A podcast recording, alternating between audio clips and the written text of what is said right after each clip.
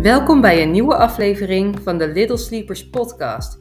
Mijn naam is Tanja. Ik ben kinderslaapcoach en ik help gezinnen op een liefdevolle en praktische manier aan meer slaap. In deze podcast deel ik concrete tips, ideeën en persoonlijke ervaringen over slaap en ouderschap. Welkom bij deze podcast waarin ik je wat tips ga geven voor slaapregressies. En ik vind dit altijd een heel interessant onderwerp, want het is echt een van de meest gevraagde dingen, denk ik, aan me. Uh, als kinderen in slaapregressies komen, dan heb ik altijd ouders in mijn DM en mijn mail met help, wat moet ik doen? En het interessante is, is dat je niet heel erg gek veel kan doen. Want kinderen gaan nou eenmaal door fases, sprongen, regressies, whatever, noem het zoals je wil. Um, en je kan er gewoon niet altijd heel concreet iets aan doen. Het overkomt je en je moet er doorheen. Nou, dat is eigenlijk al bijna een soort uh, eerste tip, maar uh, ik heb nog drie andere voor je klaarstaan. Want er zijn wel dingen waar je rekening mee kan houden en die gewoon interessant zijn om je te realiseren als je op dit moment in zo'n fase zit of weet dat er weer zo'n fase aan kan komen. Nou, even beginnen bij het begin. Wat is een slaapregressie? Eigenlijk is een slaapregressie vaak een fase uh, waarin je merkt dat uh, je kindje onrustiger gaat slapen. En vaak heeft dat te maken met een ontwikkelingssprong. En dat kan zowel een fysieke sprong zijn als een mentale sprong. En vaak krijgt ook het slaappatroon eigenlijk een beetje een ja, nieuwe rol, als het ware. Er wordt een nieuw patroon gecreëerd. Het is echt een sprong in ontwikkeling. Dus hoewel wij het vaak ervaren als iets heel heftigs, is het iets heel positiefs. Het is super normaal. Het hoort bij de ontwikkeling van jonge kinderen. Het is eigenlijk een progressie. Maar goed, om het nou een slaapprogressie te noemen, dat is misschien iets te positief voor de meeste ouders. Het wordt een regressie genoemd, omdat er vaak een moment van onrust vooraf gaat aan de daadwerkelijke sprong. En ik vind het altijd heel grappig. Ik zie wel eens op Instagram van die berichten voorbij komen, van die reels bijvoorbeeld. En dan word ik ingetagd dat je dan uh, ziet bij zo'n jonge baby. Uh, daar staat van uh, twee weken slaapregressie. En wat kan je? En dan zie je een kind bijvoorbeeld een super gek geluid maken, zoals En soms is dat dus ook gewoon echt zo. Soms heb je twee weken onrust en denk je daarna, ja, wat kan je nou? En hebben ze ineens zo'n super vage skill onder de knie. Dat je denkt, nou, was dat het dan wat je geleerd hebt? Maar uh, er gebeurt natuurlijk van alles in zo'n kopie van een, uh, van een kleine baby. Uh, van jonge kinderen in het algemeen. En het is heel normaal dat dit soort fases erbij horen. En ook ouders die bijvoorbeeld bij mij starten met één op één coaching, daar zeg ik altijd tegen. Uh, zeker als ze nog een jonge baby hebben, van we kunnen het goed krijgen, maar realiseer je dat er gewoon altijd nog fases zijn. Ik bied geen 100% forever doorslapen garantie. Want je hebt gewoon soms weken of nachten dat je denkt: hè, wat is dit? Hoe kan dit? Wat moet ik doen? Uh, en je kan er dus niet altijd iets aan doen. Nou goed, het interessante uh, bij zeker de vier maanden en acht maanden slaapregressie is dat je vaak ziet dat de slaappatroon ook wel echt een ontwikkeling doormaakt. Dat je kindje na zo'n regressie vaak dingen beter kan. Uh, bij vier maanden zie je bijvoorbeeld dat na de regressie vaak echt wat, wat meer ritme ontstaat.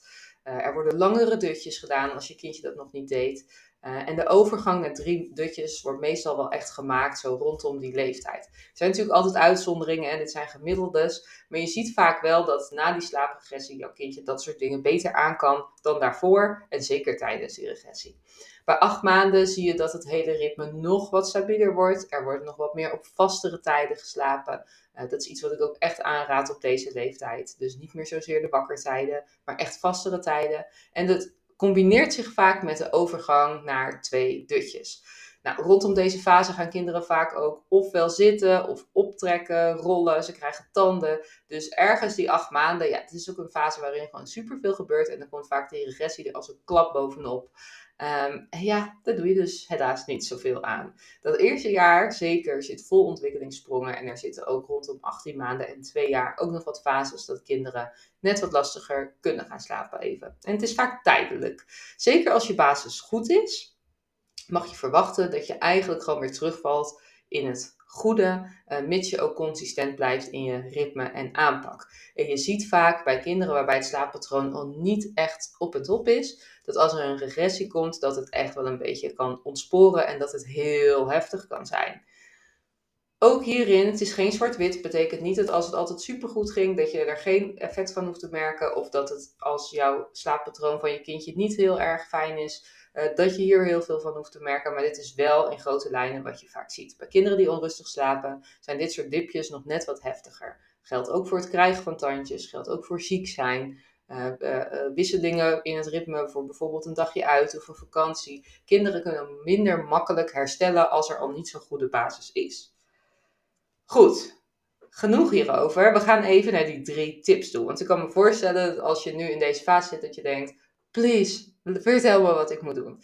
Nou, de allereerste tip, en dat is een beetje een open deur, maar wel heel belangrijk, is bepaal wat je op de lange termijn wel of niet wil doen. Want dit is de basis van je aanpak. Tijdens een slaapregressie heeft jouw kindje vaak veel behoefte aan geborgenheid, veel behoefte aan nabijheid.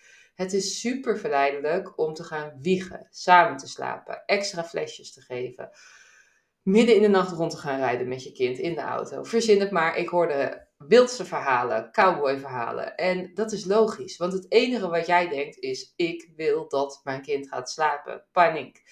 Maar realiseer je dat er heel snel een nieuw patroon kan ontstaan. Zeker op jonge leeftijd kunnen kinderen al heel duidelijk patronen herkennen. En hoe ouder ze worden, hoe makkelijker en beter dat gaat. Dus realiseer je ook dat soms met één of twee keer samen slapen jouw kindje eraan kan wennen. Betekent niet dat dat goed of fout is. Hetzelfde geldt voor wiegen of whatever. Uh, ik ben niet direct een voorstander van wiegen of samenslapen. Uh, maar als, jij, als het voor jou werkt en je wil dat graag en je vindt het helemaal oké, doe dat lekker. Dat heb ik in heel veel podcasts volgens mij al gezegd. Uh, maar bij deze benadruk ik dat ook heel graag nog een keer. Uh, dat het niet mijn manier is, hoeft niet te betekenen uh, dat het voor jou niet kan werken. Integendeel, ik geloof dat er heel veel ouders zijn, heel veel type kinderen. En daardoor is het dus ook helemaal oké als je dat wel doet en het wel werkt voor je. Maar zit je in die slaapregressie, wil je liever niet je kindje wiegen, wieg dan ook je kindje niet. Probeer het anders op te lossen. En wees je daar heel bewust van dat je het wiegen echt als aller, aller, allerlaatste redmiddel gebruikt. Dus probeer je kindje dan in bed te laten en te troosten met aanraking of je stem als je er graag bij wil blijven. Of ga de kamer uit en kom regelmatig terug om je kindje te troosten. Is ook goed, hè? want ook daarop zit natuurlijk weer duizenden. Uh, maar kies gewoon wat voor jou werkt en wat voor je gezin werkt en voor, voor je kindje. Hetzelfde geldt bijvoorbeeld met voeden. Grijp niet te snel naar de fles als je helemaal van de nachtvoeding af bent. Um, kijk bijvoorbeeld eerder van, hey, kan je overdag nog wat verhogen, waardoor je kindje minder honger heeft s'nachts. Klopt het ritme, voedingsritme overdag, bij de leeftijd van je kindje? Nou, ga naar een website van het voedingscentrum of waar dan ook. Vraag na bij het consultatiebureau als je twijfelt. Maar de inname overdag is super belangrijk als je voedingen wil afbouwen s'nachts. Hetzelfde geldt voor samenslapen. Als je dat liever gewoon niet wil, begin er dan ook echt niet aan. Uh, ik moet zeggen, ik ben daar persoonlijk super strikt in, want ik wil het absoluut niet. Ik slaap heel slecht, heel onrustig uh, en licht. dat is ideaal. Dat heeft ook mijn oudste dus ook van mij geërfd. Vandaar dat ik slaapcoach ben geworden, want ik weet hoe slecht kinderen kunnen slapen en jij als ouder idem.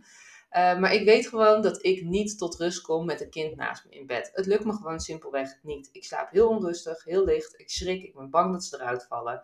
Dus ik doe het ook echt absoluut niet. Ik wil dat altijd voorkomen.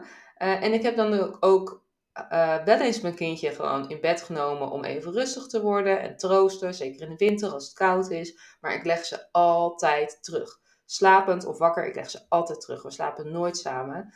Uh, simpelweg omdat ik dat gewoon echt niet wil. Wil je dat wel? Prima, lekker doen. Maar wil je het niet? Begin er dan ook liever niet aan. Ook niet in deze fases van onrust. Laat dan je kindje desnoods bij jou in slaap vallen of ga op een matras naast het bed van je kindje leggen, uh, liggen en bouw dat af. Maar voorkom de dingen die je niet wil op de lange termijn. Dus de eerste tip, bepaal wat je op de lange termijn wel of niet wil, want dat is de basis van je aanpak. Nummer 2, hele belangrijke. Houd het ritme zo consistent en passend mogelijk. Want hier zit een gevaar. Als je kindje in een slaapregressie zit en dus s'nachts onrustig slaapt, veel wakker is, lang wakker is, dan is het heel logisch dat je kindje overdag veel vermoeider is en dus ook meer wil slapen. Maar in dit soort fases zie je het onwijs snel gebeuren dat er dus meer geslapen wordt overdag en er een omgedraaid ritme ontstaat. En dat kan echt in een dag of twee al geregeld zijn. dan is er dus s'nachts onrust, wordt het overdag ingehaald en wordt vervolgens de volgende nacht weer onrustig en wordt het weer overdag ingehaald. Dat is echt, dat gaat sneller dan je denkt. Dus realiseer je dat het heel belangrijk is om de slaap overdag te houden, zo consistent en passend mogelijk te houden.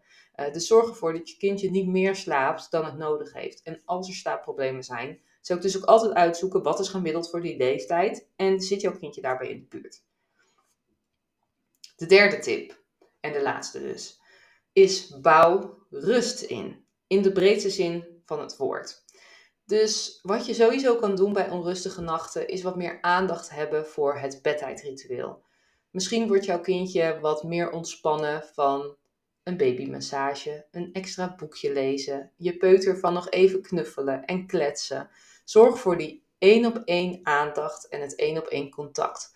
Bij een jonge baby vier maanden huid op huid contact. Dat reguleert allerlei systemen en processen in jullie beide lichamen. En dat is een prachtige basis om mee in slaap te vallen en dus een rustige nacht te kunnen hebben. Want je ziet gewoon vaak dat onrustig in slaap vallen een onrustige nacht tot gevolg heeft.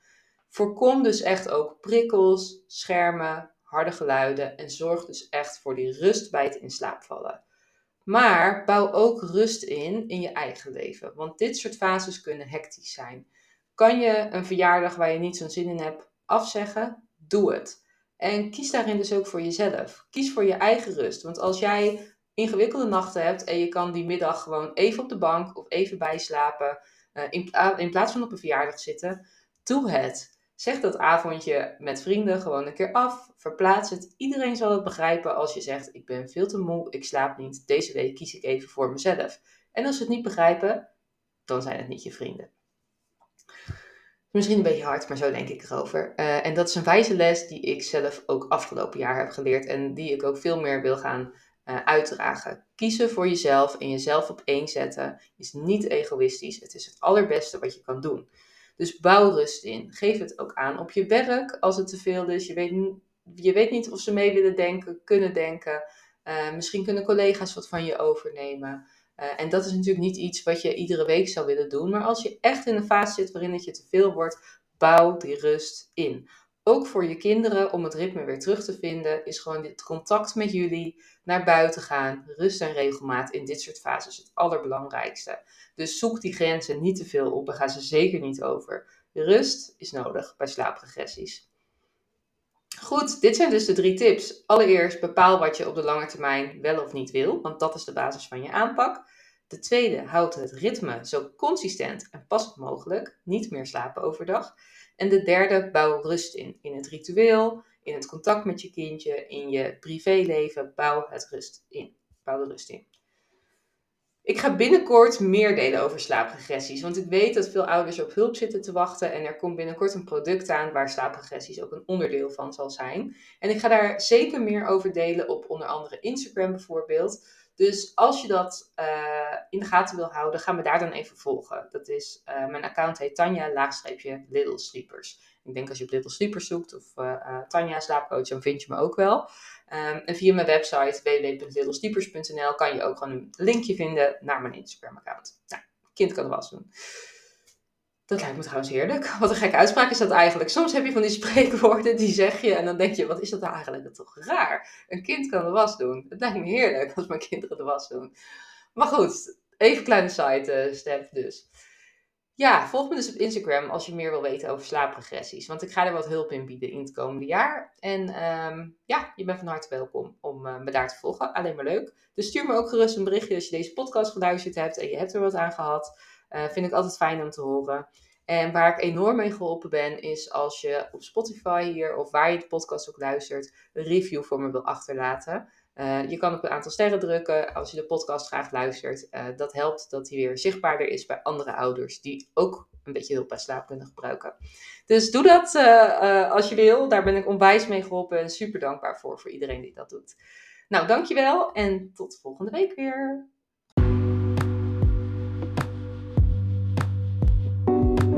Onwijs bedankt voor het luisteren. Hopelijk heb je veel ideeën om meer rust en energie te creëren voor jouw gezin. Laat het me weten. Deel iets over deze podcast op social media of tip hem bij je vrienden. Graag tot de volgende keer bij de Little Sleepers podcast.